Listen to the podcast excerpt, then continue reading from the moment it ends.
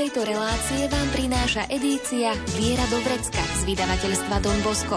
Viac informácií na www.donbosco.sk donbosco.sk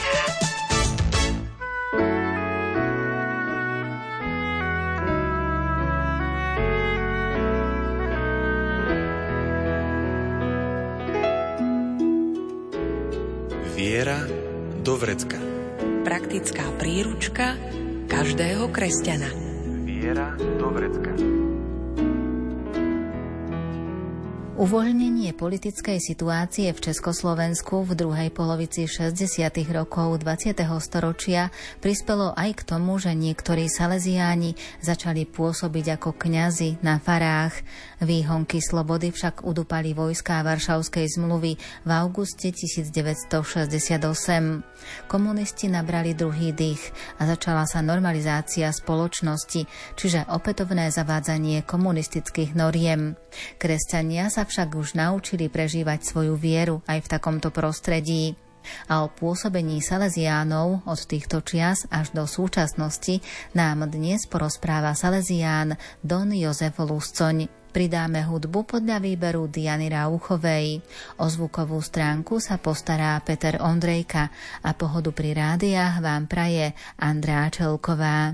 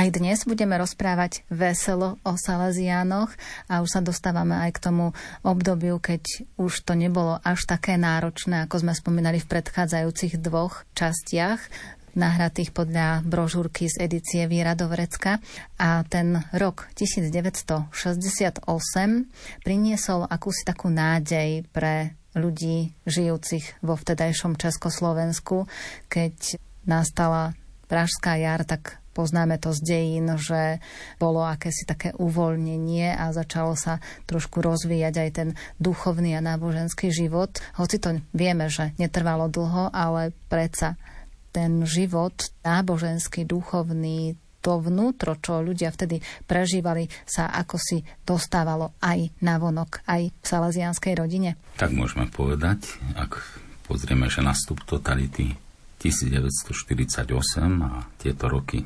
1968, čiže po 20 rokoch nastáva také nejaké uvoľnenie, dokonca sa vidí, že čo zle sa porobilo a tak ďalej. Takže je taký závan slobody a cítili to aj spolubratia a predstavený Don Dermek, ktorý začína to tak nejak riešiť a hneď boli aktívni aj s inými reholníkmi. No a dokonca jednajú na ministerstvách že čo bude teda s reholníkmi. Dokonca im mnohé veci prislúbili.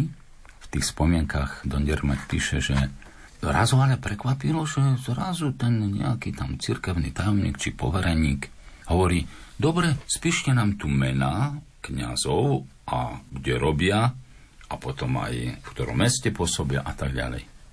A tu si on uvedomil, pretože oni prešli tou totalitou, že vlastne čo to od nás sú, Veď my im prezradíme všetko o nás, takže tam pochopil, že nie je to už férové, toto im už nedodali. Ale mnohí Salesiani teda vyšli z toho podzemia a začali pôsobiť a taká tendencia bola, že aby išli na nejaké fary, kde by mohli vytvoriť komunitu. No a tak môžeme povedať napríklad, že v Dubnici takto vzniklo spoločenstvo, pretože tam už bol dom Čakánek predtým, a zase je to úžasná persona, ktorú ešte dnes spomínajú mnohí Dubničania, vedia, koľko obety urobila. Aj faru postavil, dokonca zamestnal jednu salesianku ako kuchárku a tá bola novicmajsterka tých salesianok, takže rodí sa aj táto vetva salesianskej rodiny tak môžeme tak povedať, že ozaj to bol taký veľký človek, ktorý videl tak dopredu. Mnohí Salesiáni tak začali so svojou činnosťou aj viac na vonok, ale ešte to nebolo úplne otvorené. Ako by tušili, že totalitný režim ešte má svoju moc a nie zanedbateľnú. Mnohí sa vynorili, ale nechali v úzovkách nejakú zálohu ešte títo naši salesianskí otcovia No a takže nevšetci sa prejavili a to sa ukázalo ako veľmi také prezieravé, pretože prišli tie normalizačné roky a samozrejme poučenie z krizového vývoja, alebo ako to oni nazvali, a začínala totalita opäť a sledovanie a tak ďalej. Ale už sa to tak nedalo zastaviť a už aj vedeli Salesiáni alebo aj iní reholníci, že čo môžu čakať od tých komunistov a od tej totality a prestali sa báť. A toto je na totalitu jedna z najväčších protizbraní, že prestaňme sa báť. No a tak rastli tie stredka, tak ich nazvime, aj keď to nie je vraj spisovné slovo, ale stretnutia mladých po celom Slovensku. Tam, kde boli Salesiani, takže tam bol aj apoštolát. Tak mnohí z tej generácie, čo teraz prichádza, alebo v tom čase, začali študovať na vysokých školách. My máme veľmi veľa inžinierov, strojníckých alebo strojárských elektroinžinierov máme, zubara máme, máme hútnikov a všelijakých. Aj tí bratia, ktorí boli ako roztrusení po celej republike, aj v Čechách, tak tí sa ukázali ako mimoriadní ľudia, schopní a vzdelaní a pripravení. Takže toto všetko pokračuje. Potom sa keď už nás Salesianov bolo trocha ešte viacej, tak sa povedalo, že jedna skupina ide na východ a tamto už boli niektorí v Prešove a v Košiciach ešte počas totality, ešte po tých 50 rokoch a veľmi také činy, napríklad Ujo Kaščák, cez neho išlo, takže vedel pozbudiť, vymodliť, nájsť asi 15 salesianských povolaní a takisto možno 15 až 20 do diecezy. Že to je taký mimoriadný zjav, akože No a po tých domoch, kde bývali Salesiani, tak na stretnutia prichádzali mladí, bola vždy meditácia, nejaké pohostenie, nejaká téma sa rozobrala. Ivan Grov napísal celú sériu Cesta k pravde. To on zistil, že vlastne nie je nič tu také ucelené, tak začal spisovať pre stredoškolákov a vyššie celú sériu od či Boh je stvoriteľ, či nie, až po sviatosti, až po zjavenia a eschatológiu, sviatosti, všetko je tam. Takže to malo veľmi silný vplyv. No ale potom sa našli aj odvážni mladí salesiani, ktorí začali vydávať sami zdaty. Dobrodenia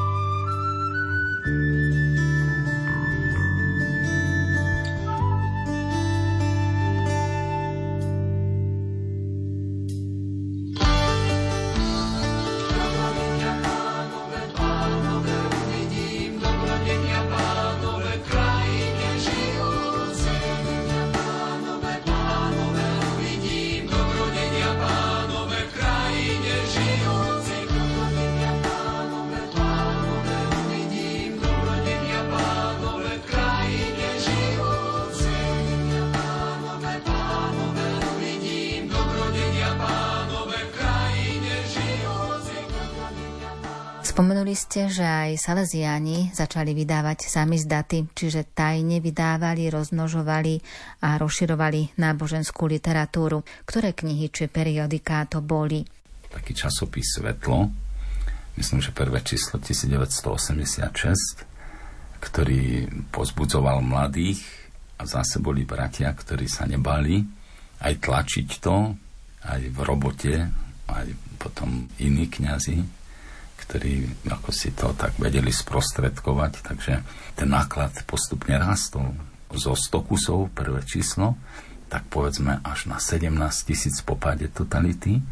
A teraz sú to až také úžasné čísla, že jedno číslo potom po totalitné, myslím v roku 91, že malo 27 tisíc nákladu, mm. tak kde si to tam tak zrastlo. No ale tu by som ešte rád spomenul, že vzniká aj salesianská rodina. Tak ako je vincentínska, tak ako je jezuitská rodina, tak aj je salesianská. To sú tí, ktorí žijú zo salesianského ducha. Sandom Bosko založil viacero, napríklad salesianských spolupracovníkov. Aj toto u nás vzniklo. Potom voluntárie Dona Boska. To vzniklo spoločenstvo za Dona Rinaldiho, keď nejaké dievčence tam okolo oratória chodili, ani sa nevydávali, ale jednoducho pomáhali a tak boli akože, čo s vami a tak, tak oni našli veľmi peknú takú formu, že žijú vo svete, nie sú oblečené do reholného rúcha, ale pôsobia veľmi dobre na mnohých miestach a šíria evanelium aj dneska, aj stále tie táto zložka salesianskej rodiny žije, je aktívna, chvála Bohu, potrebujeme. Ale potom tie salesianky. V začiatku možno v tej totalite tí bratia hodili takú vyhybku viacej u tých devčat k tým voluntáriám do takého zasveteného života, lebo to bolo aj dosť tak ťažko, ale potom práve ten Ivan Grof aj ďalší zas otvorili dievčatám takú cestu, aby mohli byť salesianky, sestričky a tak aj oni vznikli tam a sú veľmi činné a tak ďalej, tá generácia, ktorá tam pôsobila a mnohí ešte doteraz sú a spomíname na nich veľmi také pekné životné osudy aj aktívnu činnosť. Pokiaľ ide o tú náboženskú literatúru, ľudia ju žiadali a vyhľadávali, pretože jej bolo veľmi málo. Keďže v Československu nebolo možné náboženskú literatúru vydávať oficiálne a tvorba nebola možná, odkiaľ bola tá literatúra, kto ju tvoril? Tí, ktorí odišli do zahraničia, bolo ich okolo 80 salesiánov. Si viete predstaviť, aká to posila jednak pre Taliansko, ale potom aj pre misie, lebo boli naši spolubratia v 40 krajinách. To je niečo vynimočné. Od Japonska cez by sme išli Šalamunové ostrovy, Haiti a neviem, kde si len spomenieme, Južná Amerika, taký Šutka, Janko, to je pre tých šuárov, ako pre nás Cyrila Metod, to bol národ na odsudenie, nemali písmo, belosi im tam kradli pôdu, všetko. A on im vynašiel písmo a začali ich evangelizovať. Takže dneska v tom Ekvadore, kde Tonko od Robiňak pokračuje v jeho diele, tak vidíme, že vlastne on ich vyzdvihol, sú aj v parlamente. No a ďalší a ďalší. Takže tá generácia aj vonku sa nestratila, dokonca zakladali ústavy pre mladých. Jeden bol v Ríme, pri ústave svätého Cyrila Metoda, aj tam mali prsty tí salesiani, aj stadiaľ si šli povolania, pretože boli utečenci aj v tom 68. takže robili pre mnohých tábory. Naši boli vo Francúzsku, v Belgicku, tam tiež založili pre tých chlapcov, čo utiekli, väčšinou chlapcom sa venovali, tak takisto taký výchovný ústav. Tí ľudia ešte žijú a veľmi spomínajú na Salesianov. Aj do Švedska sa dostali naši a do Nemecka. Don Huta, ktorý aj potom pomohol mnohým a mnohým, pretože on mal zase taký dar, že vedel poznať tie peniaze a mnohé kláštory, ktoré sú tu, tak to je vďaka ním. A tak vidíme, že aj vonku úžasnú vec urobili. Nedá mi nespomenúť Don Paulínyho, ktorý sa stal takým v Elediči, to je vydavateľstvo salesianské, pre katechézu taký vedúci toho projektu jedného obrazového, Don Anton Hlinka, ktorý aj filozof, aj psycholog, aj burcoval ten národ, slobodnú Európu, keď sme počúvali, alebo niektoré iné veci. niečo sa tu udialo a už to aj išlo zvonku. Takže to sú také osobnosti, ktoré skutočne, ako sa hovorí, že nikým nezlomil krk v ocovkách, v takom význame, že, že by sa podali tej totalite Anton Srholec a ďalšie a ďalšie. A tu takisto títo, ktorí boli viacej v takej pastorácii klasickej ponorení, začali spolupracovať s rodinami mnohí, tak z toho vznikli aj tí spolupracovníci, aj hnutie rodin. No a takisto ako v dobrom tí najmladší, to oratórium to neustále fungovalo v rôznej podobe, po domoch a napríklad, ja len spomeniem Prešovu, kde v totalite bolo okolo 40 chlapčenských skupín, keď padla totalita, takže to bola masa takýchto chalanov a to inde takisto, Košice a tak a tak. Takže pán Boh to požehnával, boli aj povolania, nevzdali to tí salesiani, no a už potom, keď prišla tá sloboda, tak to všetko tak ako si sa odhalilo. No a je to tu. No ale ešte, ešte je zaujímavé to, že tá, tie zložky salesianskej rodiny pokračovali, že to sa nezastavilo. Takí exalievi, ex-alievo, čiže odchovanci, ktorí sú veľmi dynamickí dneska. Kto si to povedal? Myslím, že náš hlavný predstavený generál v Ríme povedal, že denne navštevujú salesianské dielo okolo 20 miliónov ľudí mladých ľudí mm-hmm. väčšinou. Takže Domosko založil skutočne takú inštitúciu, ktorá je mohutná pri výchove mladých a v celom svete je veľmi aj vážená a ďakujeme Bohu, že takto zbudil takého človeka, ktorý vedel odozdať také pekné dary a toho ducha na záchranu mladých aj u iných. Už viem, že hoď veľa stráca, stokrát viac v tebe nachádza a môžem cítiť voľnosť ktorá všetko naplní. Keď budem patriť tebe len, získam všetko, čo len chcem. Všetko, čo mi chýba v tebe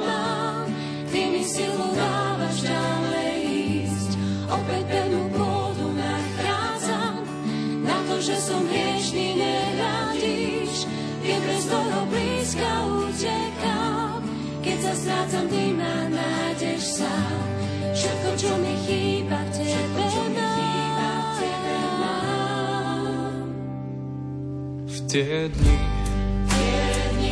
keď nevieš, čo príde, keď máš strach, že nič ti nevíde, keď túžiš cítiť voľnosť ní, ktorá vnútro naplní. Konečne možno pochopíš, že on je ten, komu Všetko, čo mi chýba v tebe má, ty mi silu dávaš ďalej ísť. Opäť pevnú vodu nachádzam, na to, že som riešný, nehľadíš keď pre svojho blízka utekám. Keď sa strácam, ty ma nájdeš sám. Všetko, čo mi chýba, v tebe mám.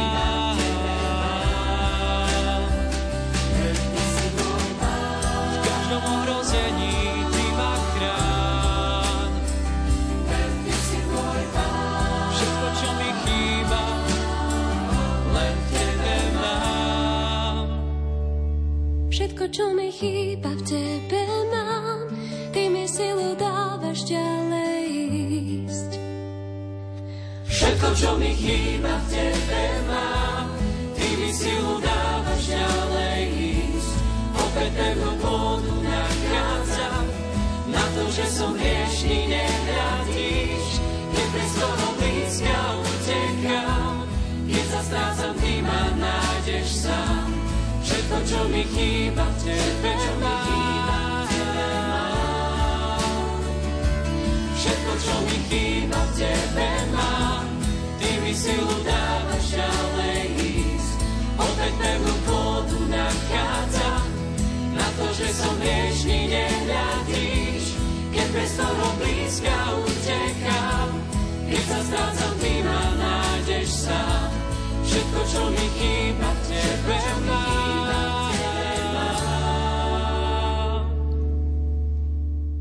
Ešte v tom období od toho 68. približne do toho 88. 89. roka, tak tam už, keď ste aj spomínali to, že sa prestali báť, že Salesiani už začali tak otvorene bojovať proti tomu totalitnému režimu, tak sa začali postupne viac rozmáhať aj konať púte. Nebolo to síce tak, ako to bolo potom v tých 90. rokoch, keď už bolo po zmene režimu, ale už tam boli také náznaky, že už sa tá sloboda možno blíži. Púte to je veľký fenomén. Vôbec, keď pozrieme na Slovensko, takže marianská úcta je tu zakorenená v tých ľuďoch a keď ideme od západu, od Čaština, povedzme až na východ po Klokočov, tak tie marianské svetýne vidíme stále. A je to veľmi dobré, lebo Pána Maria nám dáva takú radosť z našej viery, takú správnu, nechcem povedať, že extázu, a také nadšenie. A to je veľmi dobre. No a púte to boli vždy miesta slobody. Už z tých všelijakých končín prichádzali a tam si sa mohol uvoľniť, tam si mohol byť taký, že aj keď boli eštebáci krížom krážom ponorení v tomto plene alebo v tom dave, ale ty si vedel jednoducho, že tu som, tu som pri matke a sloboda to je to nádherné, čo môžem prežívať a matka u nás vie, príde čas, kedy sa to všetko zmení. Takže pute zohrali veľmi veľkú úlohu aj pri páde tej totality, ale aj tak v salesianskom živote, pretože my máme aj v stanovách, že každé salesianské povolanie prichádza skrze panu Máriu, že ona je za tým, pretože jednak nejakým spôsobom oroduje alebo má rada mladých chlapcov, dievčata a vzbudzuje a pozbudzuje, aby mali vodcov nejakých, nejaké vzory, ktoré ich vedú. Takže my tu máme dokonca v stanovách ako článok. A potom tie 90. roky starší si pamätajú, aj tá stredná generácia si pamätá, že čo to znamenalo to obdobie v živote a najmä v živote veriaceho človeka. Začali sa náplňať kostoly, začali sa stavať nové kostoly, čiže to bolo také obdobie, keď ten duchovný život na Slovensku prekvital. Aj u Salesianov? Nás tá sloboda zastihla tak, že ešte predtým naši predstavení posielali do miest podvoch.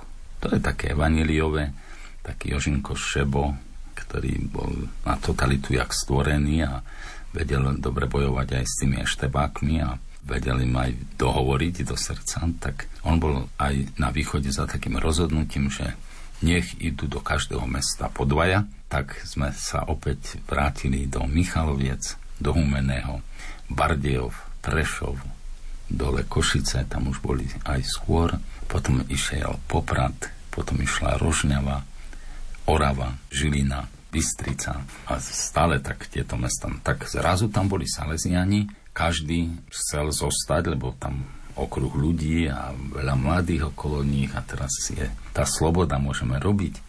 Tak ďalší krok bolo, dobre, kde budeme bývať. Tak mnohí boli na bytoch, ale hľadali sa priestory, že kde apoštolovať a kde bývať. No tak našli sa mnohé miesta, Vrátili nám tie domy, aj keď nie všetky. To Polčany to už sa nedalo ustrážiť, lebo niečo sa aj zbúralo. Takisto Nitra, takisto Komárno. Ale tam, kde boli tie domy pôvodné a väčšie, tak to sa získalo. Veľký súboj bol o Miletičovu, pretože tam si to nejakí chceli prisvojiť celú časť. Nakoniec to teda aj toto prešlo. Ale začali sa aj nové domy stavať z toho nadšenia, nové kostoly, taká Mamatejová v Bratislave, čo bola tam stavba na zrútenie, ale naši to dokázali dať dokopy tá generácia, lebo videli, ako je to dôležité pre túto časť. Takže sme na mnohých miestach, to nadšenie bolo veľmi také dynamické. Možno sa hovorilo, že a nemusíme až tak stavať. Kto si povedal, že Salesiani sú nervózni, keď im usne Malta akože v Kalfase, alebo teda vo Furiku. No. Ale teraz s odstupom času zase vidíme, že ako ťažko je teraz postaviť niečo. To isté sa hovorilo o kostoloch, že o, toľko ich, ale zase odstupom času vidíme, že asi dobre, lebo už teraz je ozaj náročné postaviť kostol. No a nezabudlo sa aj inak, lebo dobre, máme kde bývať, ale kde budeme apoštovať, tak začali sa budovať tie oratória naše. To sú priestory pre mladých, kde môžu prísť, ako povedal Don Dermek, že hra a oratórium a to, čo prebieha tak navonok, ako kde aj chaos na prvý moment sa zdá. No ale to je bubon na zvolávanie mladých a za tým ide katechéza, alebo evangelizácia, alebo liturgia kvalitná. Takže my to tak máme, že Don Bosko povedal, majte radi to, čo majú radi mladí ľudia po hranice hriechu. Hriech už nie. Ale keď je to nevinná vec a majú to mladí radi, no tak prečo by sme to nevyužili akože na šírenie dobra.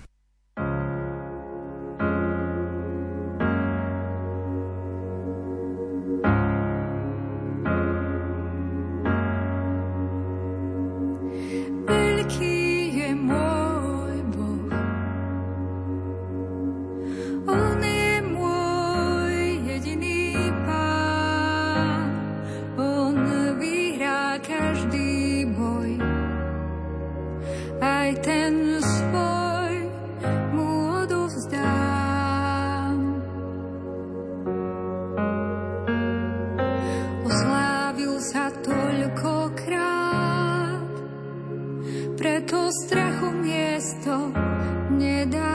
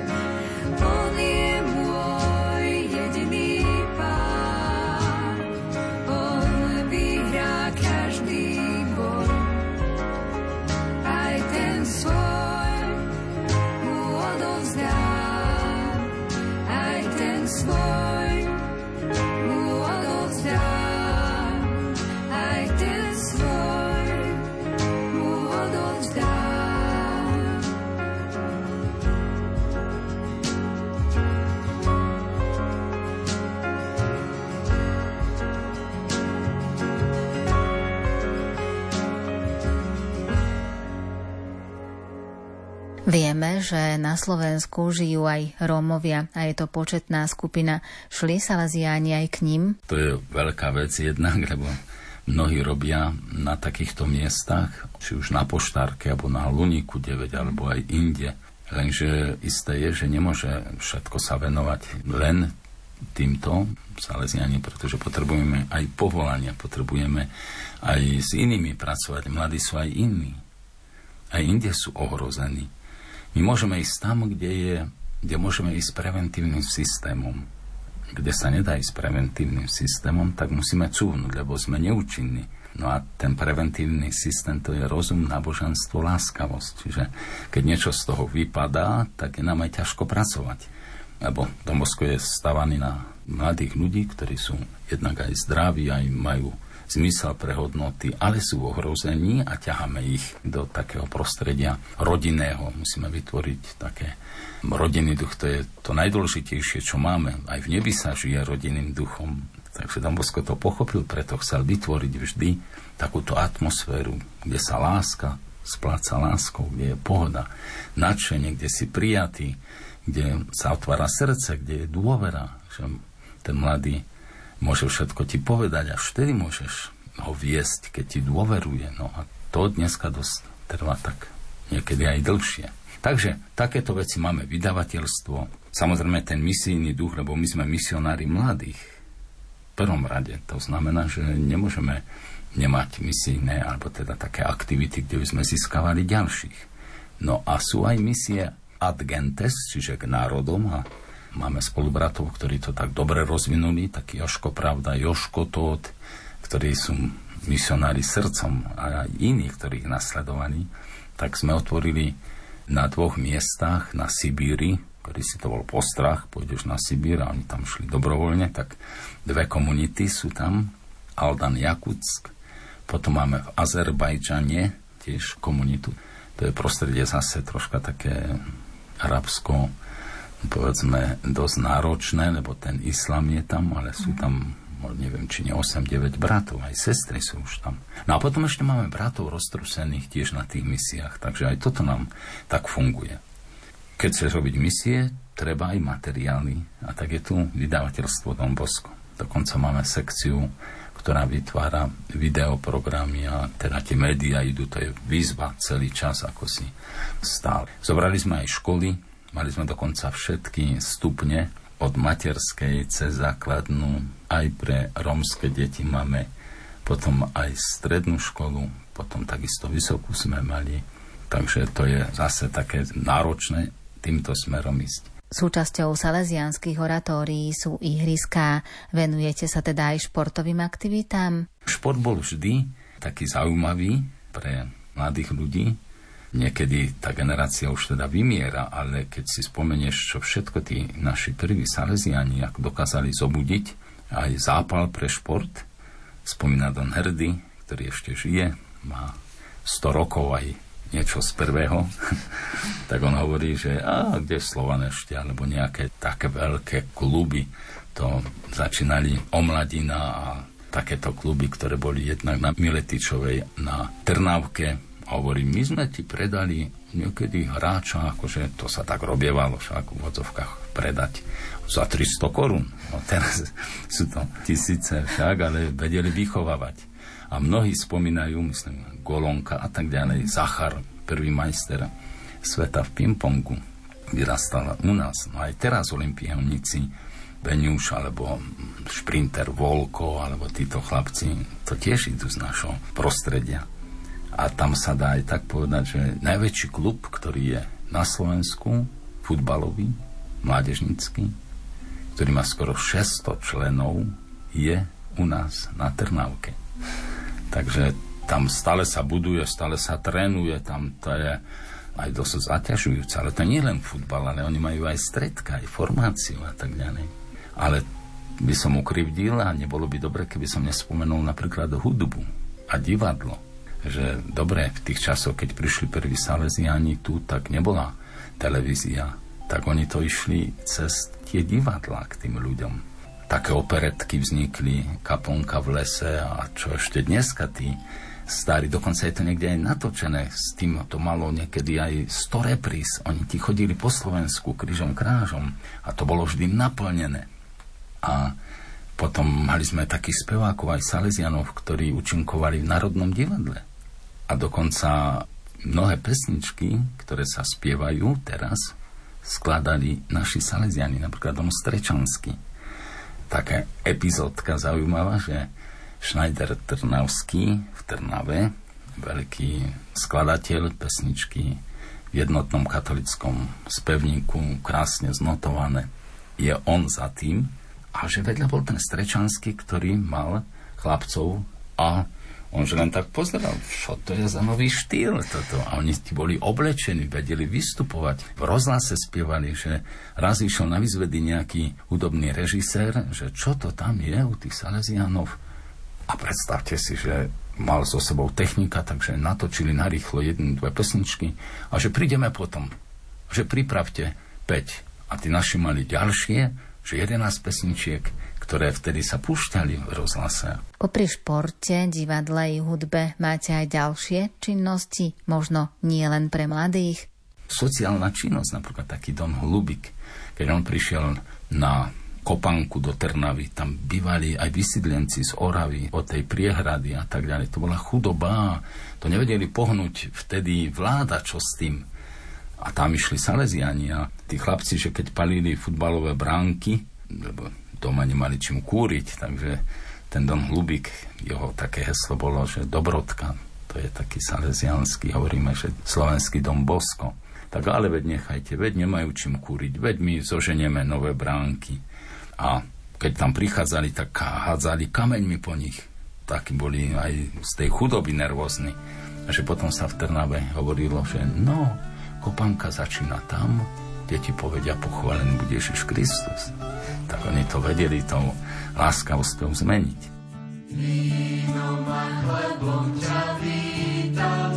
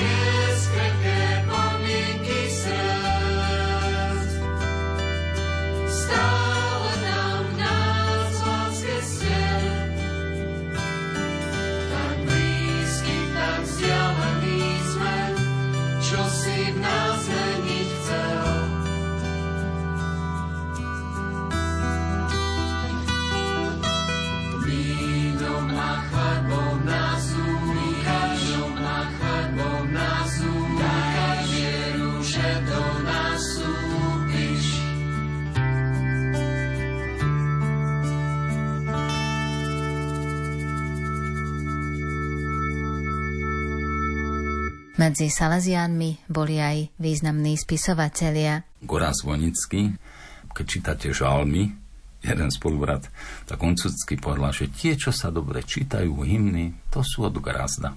A ja som bol osobne na takom rozhovore s nebohým kardinálom Tomkom, ktorý hovorí, že a trápili sme sa s tým aniel pána, lebo prišli nové texty, tá modlitba záverečná. A všelijak sme to skladali v tom Ríme, a zrazu Goraz hovorí, že čo sa tak trápite, ale toto, no ukážte. Išiel na 5 minút kde si a vrátil sa s krásnym prekladom, ktorý je doteraz. Takže to bolo také obdarené, ale to sa moc ani u nás neučí, lebo títo bratia kňazi ospevovali Pána Boha a dnešný svet je taký, ktorý to kole oči, nie všetkým samozrejme, ale máme nádherné perly, klenoty, nielen v našej reholi, ale aj v inej. Ja som až tak prekvapený a možno by to mohol byť aj taký pekný odkaz. Jeden z Krivej, a Bošťak Joško, zdravujeme, hovorí, že ja si myslím, že mali by sa čítať aspoň dva razy do roka mena takých ľudí, ktorí niečo urobili pre tú dedinu alebo pre to mesto. Nech na nich nezabudneme. A potom som vám bol v Polsku veď tam aj iní chodia, ale zrazu pred Svetou Omšou taký pekný kostol drevený v Orávke a vystúpil kňaz 15 minút predtým a začal čítať. A u nás títo sa zaslúžili a začína spomínať. Vieme, že to bolo kedysi aj to je tá horná, horná, hornejšia Orava, že to bolo teda slovenské. Dokonca číta mena Trstenský monsignor, ktorý tam bol kaplánom a kostolníkov prečítali a takéto mena. Tí ľudia na to nezabudli. A ja keď som aj písal toto dielko, tak som si ja povedal, my sme taký troška zvláštny národ, ten slovenský, lebo máme vynikajúce vlastnosti, aj srdeční sme, aj tá viera naša je ešte taká teplá, taká zdravá, taká srdečná, taká, ktorá ide do srdca, ale na druhej strane sme strašne zabudliví. A nevážime si možno tých našich veľkých otcov, ktorí jednoducho sa obetovali za národ. A keď som aj rozmýšľal o tom dielku, tak si hovorím, že niekedy sa zdá tomuto svetu, že to, čo vzniklo, tak buď to komunisti, alebo kto si iný postavil. A náš národ stojí na takýchto pracovitých ľuďoch, či už kňazov, alebo aj obyčajných, ale takých, ktorí vedeli, o čom je život a ktorí sa nebali obetovať. A my by sme nemali zabudnúť na to a pripomínať, že mali sme takýchto úžasných ľudí. A nielen ako naša rehoľa, ale keď pozrieš na jezuitov, na verbistov, lazaristov, pozrieš na iné rehole, na diecezných kňazov, na biskupov, na to všetko, že kde si sme došli, vďaka tomu, že títo ľudia sa obetovali.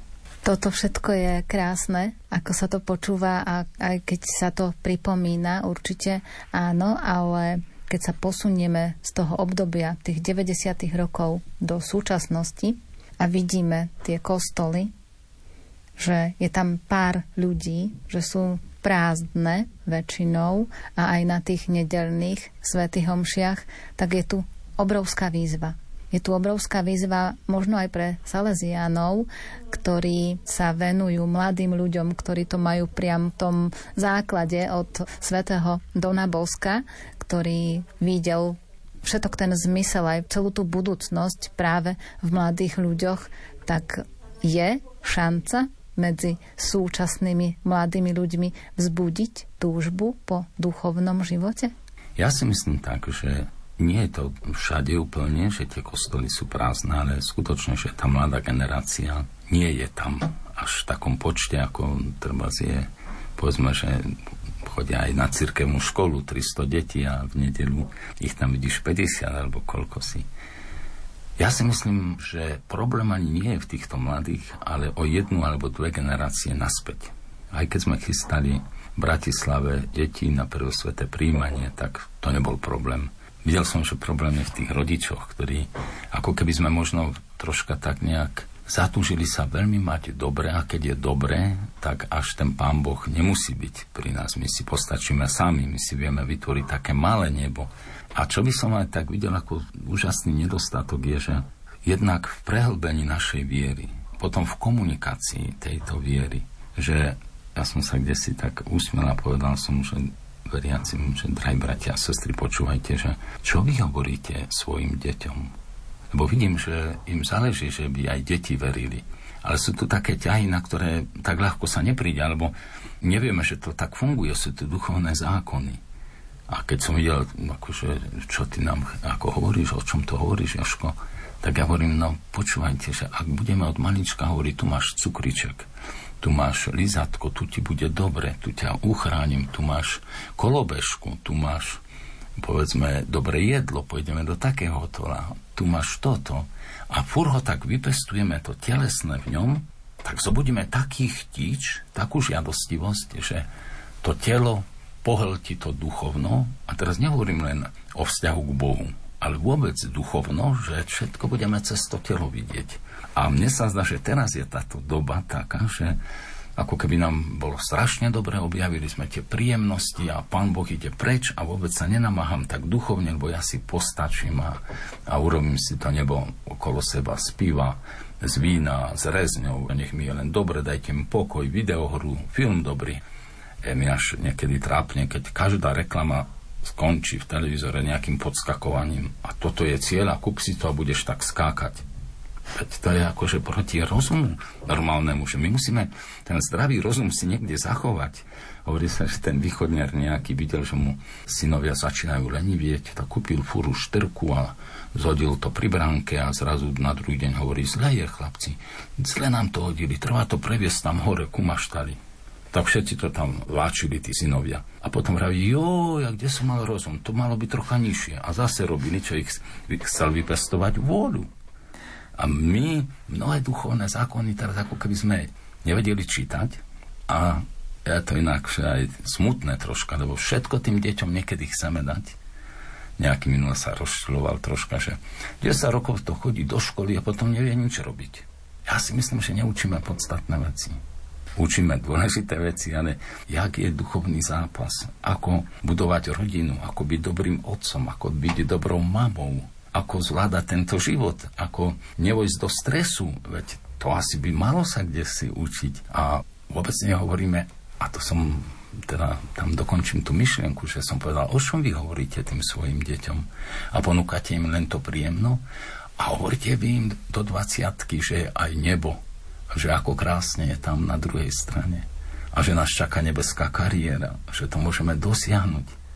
A tí ľudia tak na mňa pozerali a videl som, že som ich troška tak prekvapil na to z toho dôvodu, že oni bedakajú, že stratili vieru, nič už nič. Už nič. No áno, ale keď si nevzbudil tú túžbu po nebi a celý čas si ho len tými materiálnymi a rozkošnými vecami, tak sa nečuduj, že v 20 vychováš ateistu a potom kývne, Pána Boha nechce, pretože on chce pokračovať v tom príjemnom. Takže tam sa musíme niekde asi aj tak zobudiť a dať sily dokopy a pomôcť tým mladým a prebudiť ten väčší zmysel života. Lebo nemôžeme zostať len pri tom, že sme živočišní, že len jeme a váľame sa, jak ten svätý Otec povedal, nie, tým mladým, že nie ste stvorení preto, aby ste sa balili na gauči celý život a ďopkali do mobilu. To rôza toto by bola. Chráň duša moja.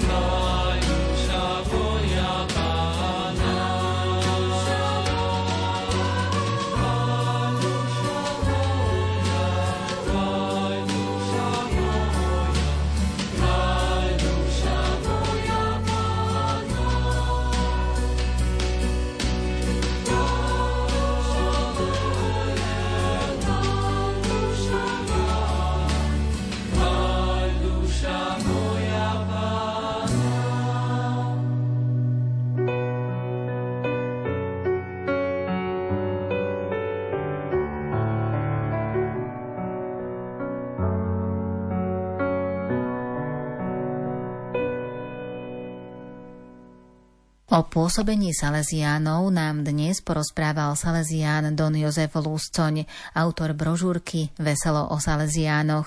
V predchádzajúcich reláciách sme vám položili súťažné otázky a tu sú správne odpovede. Najskôr ste mali napísať, koľko literárnych diel napísal svätý Jan Bosko. Bolo ich okolo 400 a vydal okolo 10 miliónov výtlačkov. Potom sme sa pýtali, na ktorých troch základných pilieroch postavil vzdelávanie svätý Jan Bosko. Sú to rozum, náboženstvo a láskavosť. Ďalšia otázka bola, mama ktorého Salesiána pomáhala vyberať chlapcov na štúdiá a salesiánsku formáciu. Správna odpoveď je mama Františka Sersena. Potom sme čakali vaše odpovede na otázku, kde bolo prvé pôsobisko Salesiánov na území Slovenska. Bol to Šaštín. Taktiež ste mali napísať, čo chcel a čo napokon študoval blahoslavený Don Titus Zeman. Chcel študovať telesnú výchovu a napokon to bola chémia. A v minulej relácii sme vám položili otázku, ktorý Salesián ako prvý začal teologické štúdia od nuly. Bol to Ivan Grof. Brožúrku Veselo o Salesiánoch získavajú pani Anna, pani Denisa a pán Dominik. Srdečne blahoželáme. V relácii zaznela hudba podľa výberu Diany Rauchovej. O zvukovú stránku sa postaral Peter Ondrejka a za vašu priazeň ďakuje Andrea Čelková. Tému tejto relácie nájdete v edícii Viera do vrecka z vydavateľstva Don Bosco. Viac informácií na www.donbosco.sk donbosco.sk